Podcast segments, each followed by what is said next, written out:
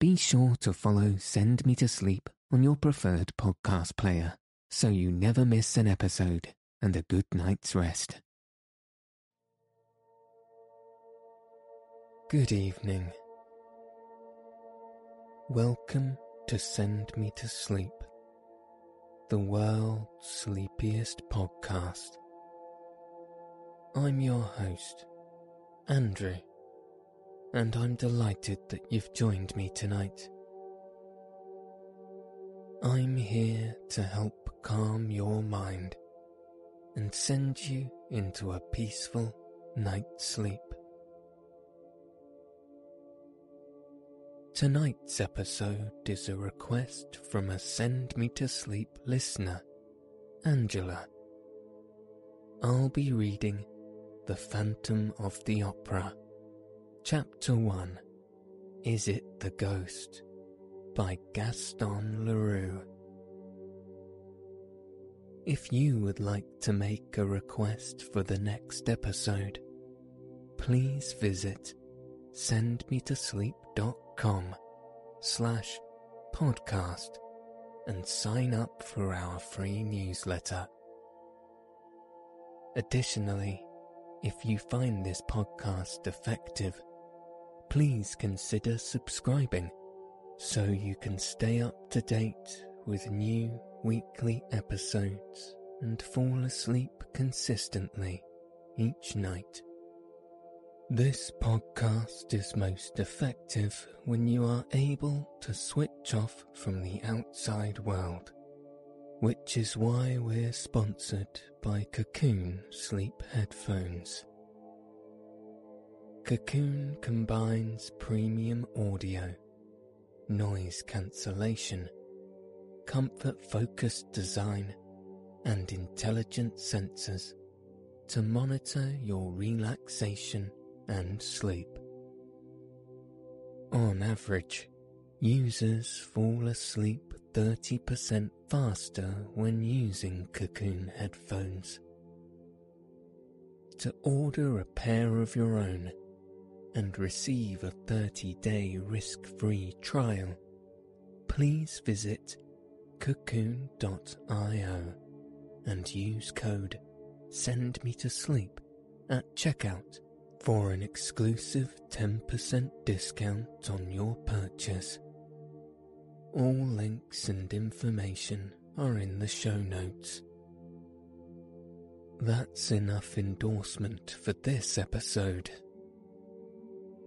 So let your eyes fall heavy and your breath soften as we settle in for a peaceful night's sleep.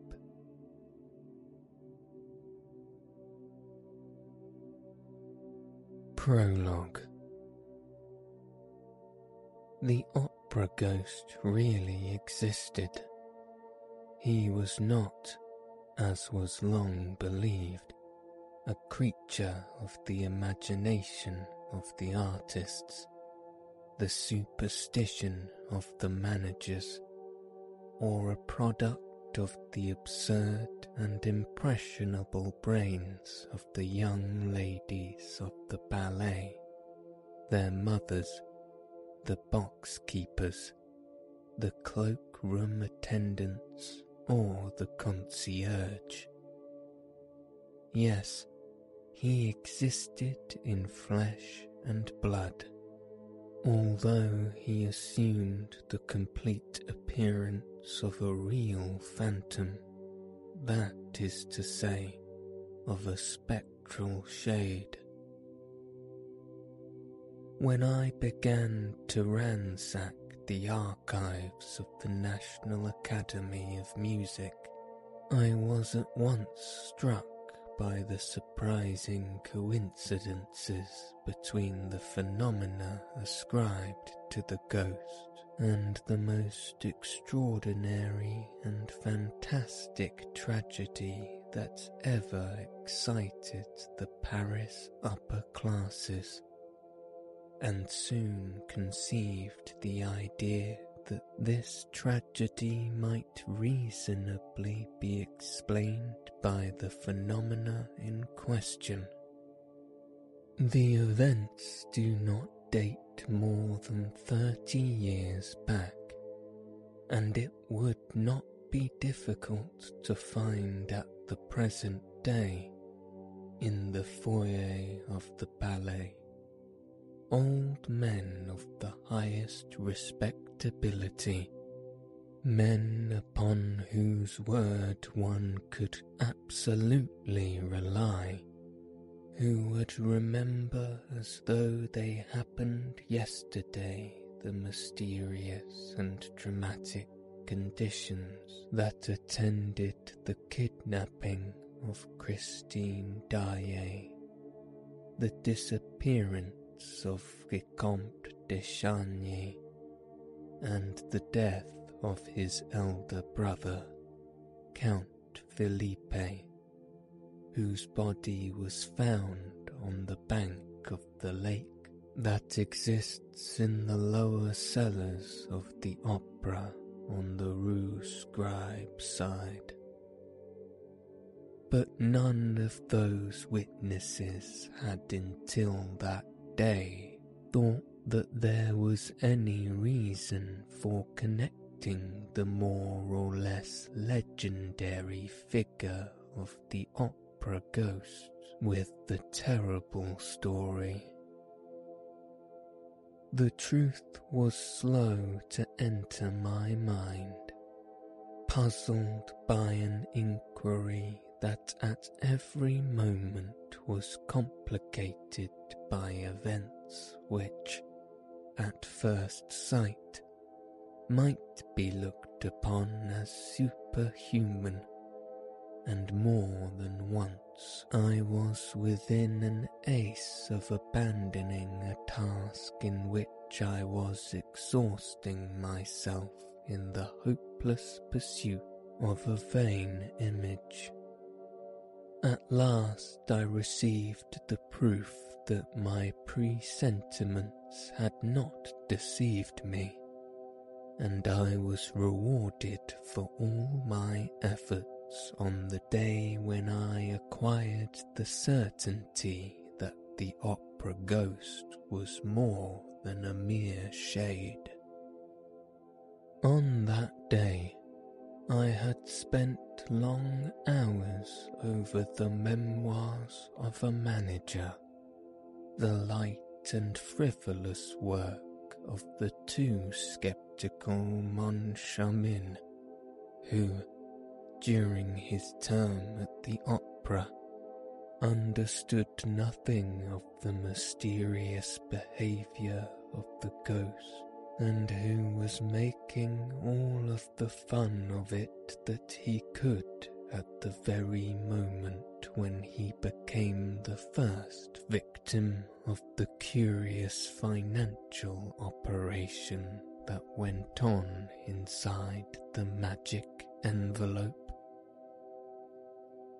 I had just left the library in despair when I met the delightful actor acting manager of the National Academy, who stood chatting on a landing with a lively and well groomed little old man, to whom he introduced me gaily. The acting manager knew all about my investigations and how eagerly and unsuccessfully I had been trying to discover the whereabouts of the examining magistrate in the famous Chagny case. M. Faure, nobody knew what had become of him, alive or dead. And here he was back from Canada, where he had spent fifteen years and the first thing he had done on his return to Paris was to come to the secretarial offices at the opera and ask for a free seat. The little old man was M. Faure himself. We spent a good part of the evening together, and he told me the whole Chagny case as he had understood it at the time. He was bound to conclude in favour of the madness of the Viscount and the accidental death of the elder brother, for lack of evidence to the contrary, but he was nevertheless persuaded that a terrible tragedy had taken place between the two brothers in connection with Christine Daae. He could not tell me what became of Christine or the Viscount. When I mentioned the ghost, he only laughed. He, too, had been told of the curious manifestations that seemed to point to the existence of an abnormal being residing in one of the most mysterious corners of the opera, and he knew the story of the envelope but he had never seen anything in it worthy of his attention as magistrate in charge of the Chagny case, and it was as much as he had done to listen to the evidence of a witness who appeared of his own accord and declared that he had often met the ghost. The witness was none other than the man called the Persian and who was well known to every subscriber to the opera. The magistrate took him for a visionary. I was immensely interested by this story of the Persian I wanted, if there was still time, to find this valuable and eccentric witness. My luck began to improve, and I discovered him in his little flat in Rue de Rivoli, where he had lived since and where he died five months after my visit. I was at first inclined to be suspicious, but when the Persian had told me, with childlike candour, all that he knew about the ghost and had handed me the proofs of the ghost's existence, including the strange correspondence of Christine Daae to do as I pleased with, I was no longer able to doubt. No, the ghost was not a myth. I have, I know, been told that this correspondence may have been forged from first to last by a man whose imagination had certainly been fed on the most seductive tales. But fortunately, I discovered some of Christine's writings outside the famous bundle of letters, and on a comparison between the two, all my doubts were removed. I also went into the past history of the Persian and found that he was an upright man, incapable of inventing a story that might have defeated the ends of justice. This, moreover, was the opinion of the more serious people who, at one time or other were mixed up in the Chagny case, who were friends of the Chagny family, to whom I showed all my documents and set forth all my inferences. In this connection, I should like to print a few lines which I received from General D. Sir, I cannot urge you too strongly to publish the results of your inquiry. I remember perfectly that a few weeks before the disappearance of that great singer, Christine Daae, and the tragedy which threw the whole of the Faubourg Saint Germain into mourning, there was a great deal of talk in the foyer of the ballet on the subject of the ghost, and I believe that it only ceased to be discussed in consequence of the latter affair that excited us all so greatly. But if it be possible, as, after hearing you, I believe, to explain the tragedy through the ghost, then I beg you, sir, to talk to us about the ghost again. Mysterious though the ghost may at first appear, he will always be more easily explained than the dismal story in which malevolent people have tried to picture two brothers killing each other who had worshipped each other all their lives. Believe me, etc.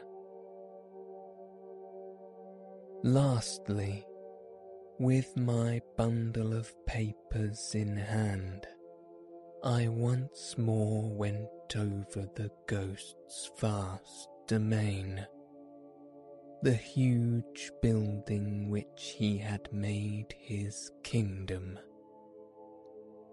All that my eyes saw, all that my mind perceived, corroborated the Persian's documents precisely, and a wonderful discovery crowned my labours in a very definitive fashion. It will be remembered that later, when digging in the substructure of the opera, before burying the phonographic records of the artist's voice, the workman laid bare a corpse. Well, I was at once able to prove that this corpse was that of the opera ghost. I made the acting manager put this proof to the test with his own hand, and it is now a matter of supreme indifference to me if the papers pretend that the body was that of a victim of the commune. The wretches who were massacred under the commune in the cellars of the opera were not buried on this side, found in a spot not very far from the immense crypt which was stocked during the siege with all sorts of provisions. I came upon this track just when I was looking for the remains of the opera ghost which I should never have discovered but for the unheard of chance described above, But we will return to the corpse and what ought to be done with it. For the present, I must conclude this very necessary introduction by thanking M. Mifroid, who was the commissary of police called in for the first investigations after the disappearance of Christine Daae. M. Remy, the late secretary, M. Mercier, the late acting manager, M. Gabriel, the late chorus master, Madame la Baronne de Castelot Barbezac, who was once the little Meg of the story, and who is not ashamed of it, the most charming star of our admirable corps de ballet, the eldest daughter of the worthy Madame Giry now deceased, who had charge of the ghost's private box. All these were of the greatest assistance to me, and thanks to them, I shall be able to report those hours of sheer love and terror in their smallest details before the reader's eyes. And I should be ungrateful indeed if I omitted, while standing on the threshold of this dreadful and veracious story, to thank the present management the opera, which has so kindly assisted me in all my inquiries and M. Messager in particular, together with M. Gabion, the acting manager, and that most amiable of men, the architect entrusted with the preservation of the building, who did not hesitate to lend me the works of Charles Garnier, although he was almost sure that I would never return them to him. Lastly, I must pay a public tribute to the generosity of my friend and former collaborator, M. J. Lecroze, who allowed me to dip into his splendid theatrical library and to borrow the rarest editions of books by which he set great store.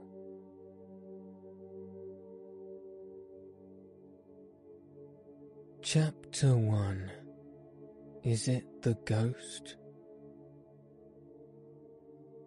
It was the evening on which Monsieur Debienne and the Poligny, the managers of the opera, were giving a last gala performance to mark their retirement.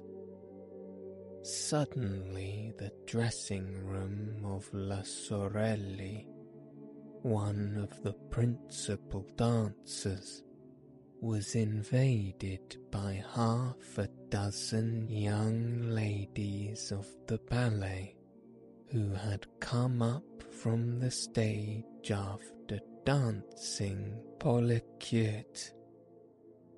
They rushed in amid great confusion, some giving vent to forced and unnatural laughter others to cries of terror.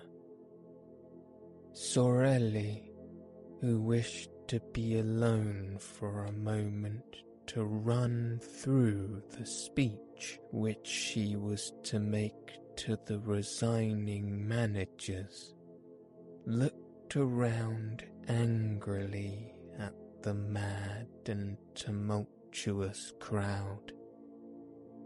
It was little James, the girl with the tip tilted nose, the forget me not eyes, the rose red cheeks, and the lily white neck and shoulders, who gave the explanation in a trembling voice.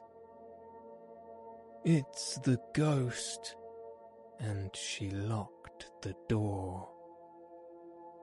Sorelli's dressing room was fitted up with official commonplace elegance. A pier glass, a sofa, a dressing table and a cupboard or two provided the necessary furniture.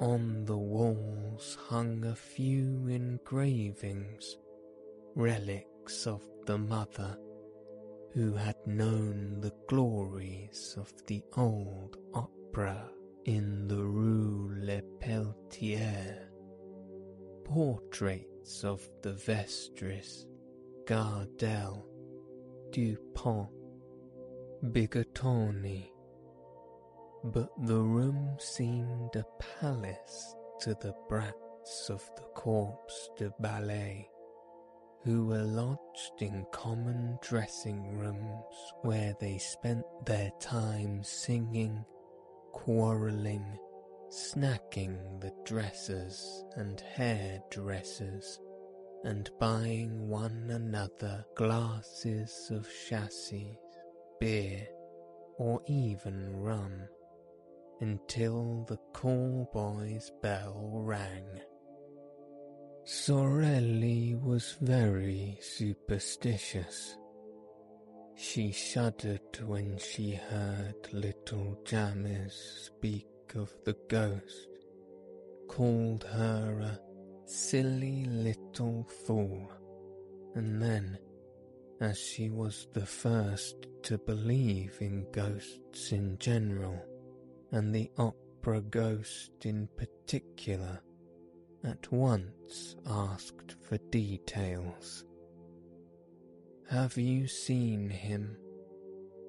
As plainly as I see you now, said little James, whose legs were giving way beneath her, and she dropped with a moan into a chair. Thereupon little Giry the girl with eyes black as sloes, hair black as ink, a swarthy complexion and a poor little skin stretched over poor little bones. Little Giry added, If that's the ghost, he's very ugly. Oh, yes, cried the chorus of ballet girls. And they all began to talk together. The ghost had appeared to them in the shape of a gentleman in dress clothes who had suddenly stood before them in the passage without their knowing where he came from.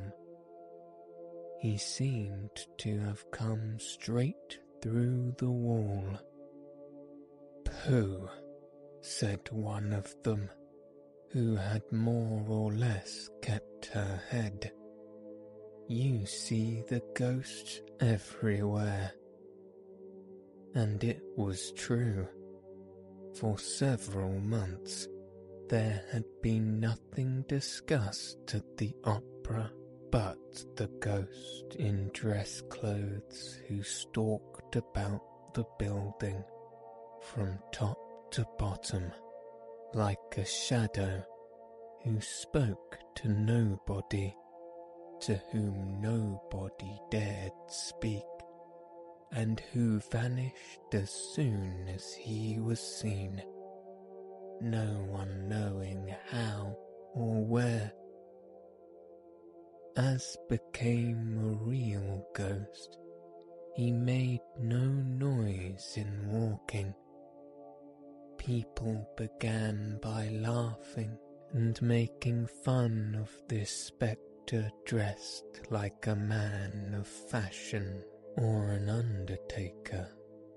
But the ghost legend soon swelled to enormous proportions among the corps de ballet.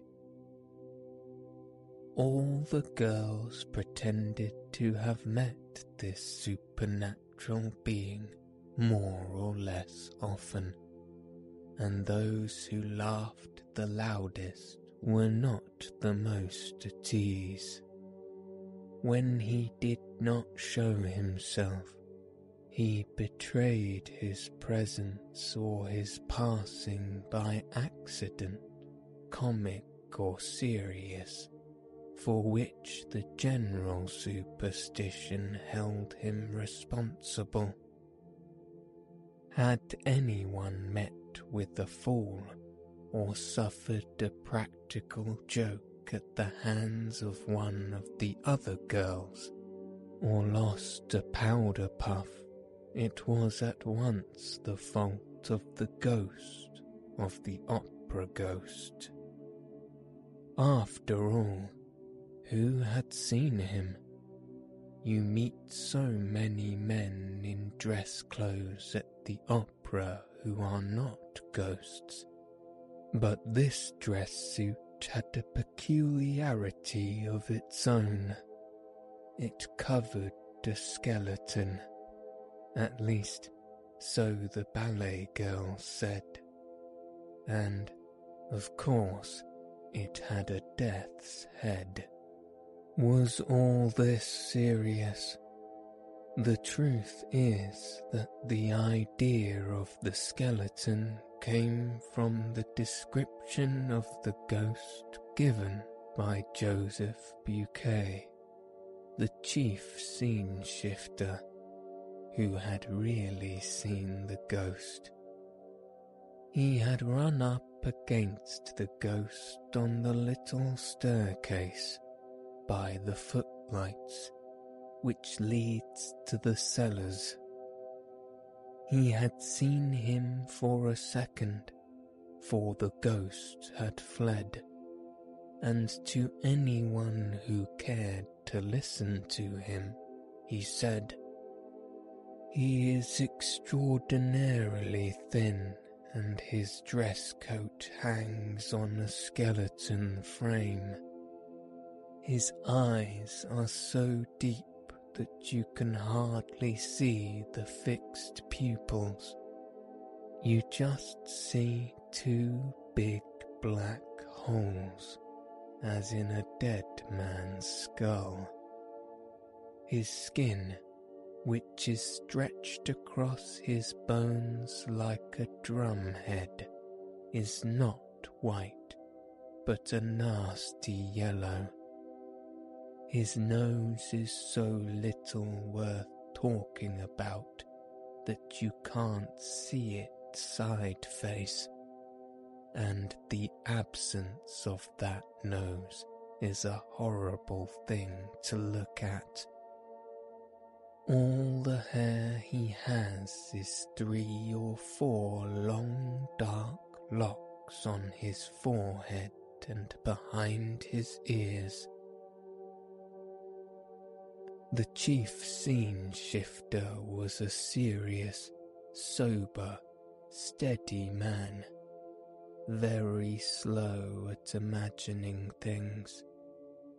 His words were received with interest and amazement, and soon there were other people to say that they too had met a man in dress clothes with a death's head on his shoulders. Sensible men who had wind of the story began saying that Joseph Buquet had been the victim of a joke played by one of his assistants. And then, one after the other, there came a series of incidents so curious and so inexplicable that the very shrewdest people began to feel uneasy. For instance, a fireman is a brave fellow. He fears nothing, least of all fire. Well, the fireman in question, who had gone to make a round of inspection in the cellars and who, it seemed, had ventured a little farther than usual, suddenly reappeared on the stage, pale, scared, trembling, with his eyes staring out of his head, and practically fainted in the arms of the proud mother of little Jammes. And why? Because he had seen coming towards him at the level of his head, but without a body attached to it, a head on fire. And, as I said, a fireman is not afraid of fire.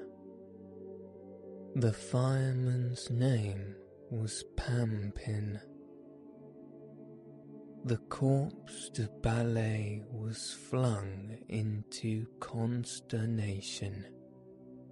At first sight, this fiery head in no way corresponded with Joseph Buquet's description of the ghost. But the young ladies soon persuaded themselves that the ghost had several heads, which he changed about as he pleased. And, of course, they at once imagined that they were in the greatest danger.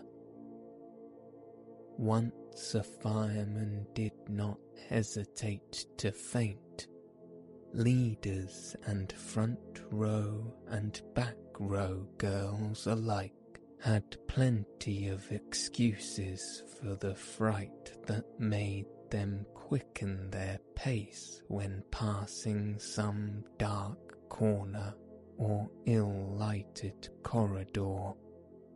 Sorelli herself, on the day after the adventure of the fireman, placed a horseshoe on the table in front of the stage doorkeeper's box, which everyone who entered the opera otherwise than as a spectator must touch before setting foot on the first tread of the staircase. This horseshoe was not invented by me, any more than any other part of this story, alas, and may still be seen on the table in the passage outside the stage doorkeeper's box when you entered the opera through the court known as the Cour de l'Administration. To return to the evening in question. It's the ghost little Jammes had cried. An agonizing silence now reigned in the dressing room. Nothing was heard but the hard breathing of the girls.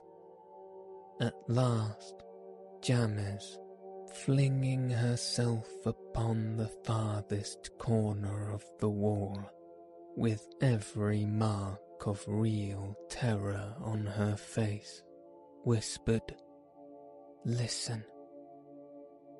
everybody seemed to hear a rustling outside the door.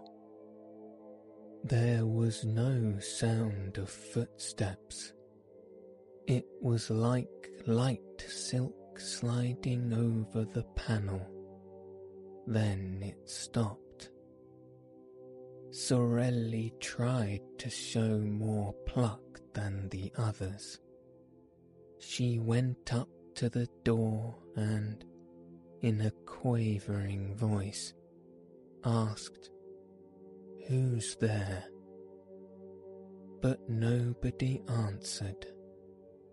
Then, feeling all eyes upon her, watching her last movement, she made an effort to show courage and said very loudly, Is there anyone behind the door?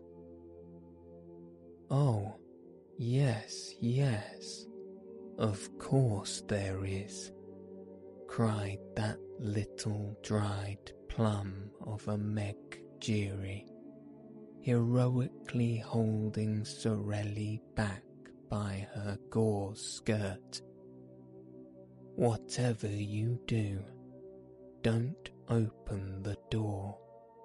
Oh Lord, don't open the door. But Sorelli, armed with a dagger that never left her, turned the key and drew back the door, while the ballet girls retreated to the inner dressing room and Meg Giry sighed. Mother, mother. Sorelli looked into the passage bravely. It was empty, a gas flame in its glass prison cast a red and suspicious light into the surrounding darkness without succeeding in dispelling it. And the dancer slammed the door again with a deep sigh. No, she said, there is no one there. Still, we saw him, Jammes declared returning with timid little steps to her place beside Sorelli. He must be somewhere prowling about. I shan't go back to dress. We had better all go down to the foyer together at once for the speech, and we will come up again together. And the child reverently touched the little coral finger ring which she wore as a charm against bad luck, while Sorelli, stealthily, with the tip of her pink right thumbnail, made a St. Andrew's cross on the wooden ring which adorned the fourth finger of her left hand. She said to the little ballet girls, Come, children, pull yourselves together. I dare say no one has ever seen the ghost. Yes, yes, we saw him we saw him just now, cried the girls. He had his death's head and his dress coat, just as when he appeared to Joseph Buquet. And Gabrielle saw him too, said Jammes. Only yesterday, yesterday afternoon in the broad daylight. Gabrielle, the chorus master. Why, yes, didn't you know? And he was wearing his dress clothes in broad daylight. Who? Gabrielle? Why, no, the ghost. Certainly, Gabrielle told me so himself. That's what he knew him by. Gabrielle was in the stage manager's office. Suddenly the door opened and the Persian entered. You know the Persian has the evil eye. Oh, yes, answered the little ballet girls in chorus, warding off ill luck by pointing their forefinger and little finger at the absent Persian, while their second and third fingers were bent on the palm and held down by the thumb. And you know how superstitious Gabrielle is, continued Jammes. However, he is always polite. When he meets the Persian, he just puts his hand in his pocket and touches his keys. Well, the moment the Persian appeared in the doorway, Gabrielle gave one jump from his chair to the lock of the cupboard so as to touch iron. In doing so, he tore a whole skirt of his overcoat on a nail. Hurrying to get out of the room, he banged his forehead against a hat peg and gave himself a huge bump. Then, suddenly stepping back, he skinned his arm on the screen near the piano. He tried to lean on the piano, but the lid fell on his hand and crushed his fingers. He rushed out of the office like a madman, slipped on the staircase, and came down the whole of the first flight on his back. I was just passing with mother. We picked him up. He was covered with bruises and his face was all over blood. We were frightened out of our lives, but all at once he began to thank Providence that he had got off so cheaply. Then he told us what had frightened him. He had seen the ghost behind the Persian, the ghost with the death's head, just like Joseph Buquet's description. Jammes had told her story ever so quickly, as though the ghost were at her heels, and was quite out of breath at the finish. A silence followed, while Sorelli polished her nails in great excitement. It was broken by little Giry, who said, Joseph Buquet would do better to hold his tongue. Why should he hold his tongue? asked somebody. That's mother's opinion, replied Meg, lowering her voice and looking all about her as though fearing lest others' ears than those present might overhear. And why is it your mother's opinion? Hush, mother says the ghost doesn't like being talked about? And why does your mother say so? Because, because, nothing. This reticence exasperated the curiosity of the young ladies who crowded round little Giry, begging her to explain herself. They were there, side by side, leaning forward simultaneously in one movement of entreaty and fear, communicating their terror to one another, taking a keen pleasure in feeling their blood freeze in their veins. I swore not to tell, gasped Meg. But they left her no peace and promised to keep the secret until Meg, burning to say all she knew, began with her eyes fixed on the door.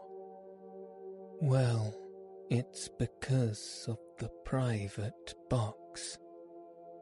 What private box? The ghost's box. Has the ghost a box? Oh, do tell us, do tell us. Not so loud, said Meg. It's box five, you know. The box on the grand tier, next to the stage box on the left.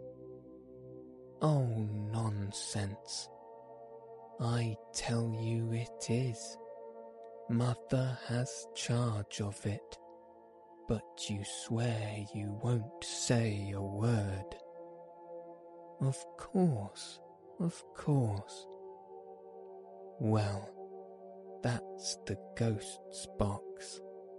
No one has had it for over a month except the ghost, and orders have been given at the box office that it must never be sold. And does the ghost really come there? Yes. Then somebody does come? Why, no. The ghost comes, but there is nobody there. The little ballet girls exchanged glances if the ghost came to the box, he must be seen, because he wore a dress coat and a death's head. This was what they tried to make Meg understand, but she replied, That's just it. The ghost is not seen, and he has no dress coat and no head. All that talk about his death's head and his head of fire is nonsense. There's nothing in it. You only hear him when he is in the box. Mother has never seen him, but she has heard him. Mother knows because she gives him his program.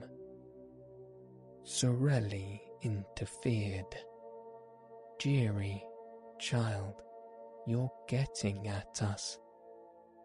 Thereupon little Giry began to cry. I ought to have held my tongue if mother ever came to know but I was quite right. Joseph Buquet had no business to talk of things that don't concern him. It will bring him bad luck. Mother was saying so last night. there was a sound of hurried and heavy footsteps in the passage, and a breathless voice cried, Cecile, Cecile, are you there? It's mother's voice, said Jammes. What's the matter? She opened the door. A respectable lady, built on the lines of a Pomeranian grenadier, burst into the dressing room and dropped groaning into a vacant armchair. Her eyes rolled madly in her brick dust coloured face. How awful, she said. How awful. What? What? Joseph Buquet. What about him? Joseph Buquet is dead. The room became filled with exclamations, with astonished outcries, with scared requests for explanations. Yes, he was found hanging in the third floor cellar. It's the ghost, little Giry blurted, as though in spite of herself. But she at once corrected herself with her hands pressed to her mouth. No, no, I didn't say it. I didn't say it. All around her, her panic stricken companions repeated under their breaths. Yes, it must be the ghost. Sorelli was very pale. I shall never be able to recite my speech, she said. Madame Jammes gave her opinion while she emptied a glass of liqueur that happened to be standing on a table. The ghosts must have something to do with it. The truth is that no one ever knew how Joseph Buquet met his death. The verdict at the inquest was natural suicide. In his Memoirs of Manager, M. Moncharmin, one of the joint managers who succeeded Monsieur Debienne and Poligny, described the incident as follows. A grievous accident spoiled the little party which Monsieur Debienne and Poligny gave to celebrate their retirement. I was in the manager's office when Mercier, the acting manager, suddenly came darting in. He seemed half mad and told me that the body of a scene shifter had been found hanging in the third cellar under the stage, between a farmhouse and a scene from the Roi de Lahore. I shouted, Come and cut him down. By the time I had rushed down the staircase and the Jacob's ladder, the man was no longer hanging from his rope. So this is an event which M. Moncharmin thinks natural. A man hangs at the end of a rope. They go to cut him down the rope has disappeared. Oh, M. Moncharmin found a very simple explanation.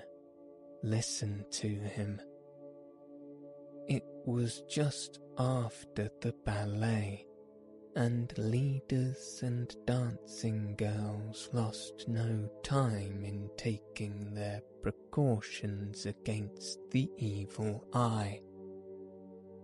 There you are picture the corps de ballet scuttling down the Jacob's ladder and dividing the suicide's rope among themselves in less time than it takes to write.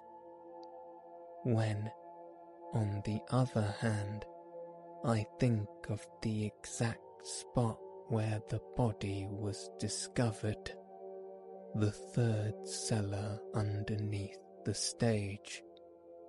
Imagine that somebody must have been interested in seeing that the rope disappeared after it had effected its purpose, and time will show if I am wrong. The horrid news soon spread all over the opera where Joseph Buquet was very popular. The dressing rooms emptied and the ballet girls, crowding around Sorelli like timid sheep around their shepherdess, made for the foyer through the ill-lit passages and staircases trotting as fast as their little pink legs could carry them.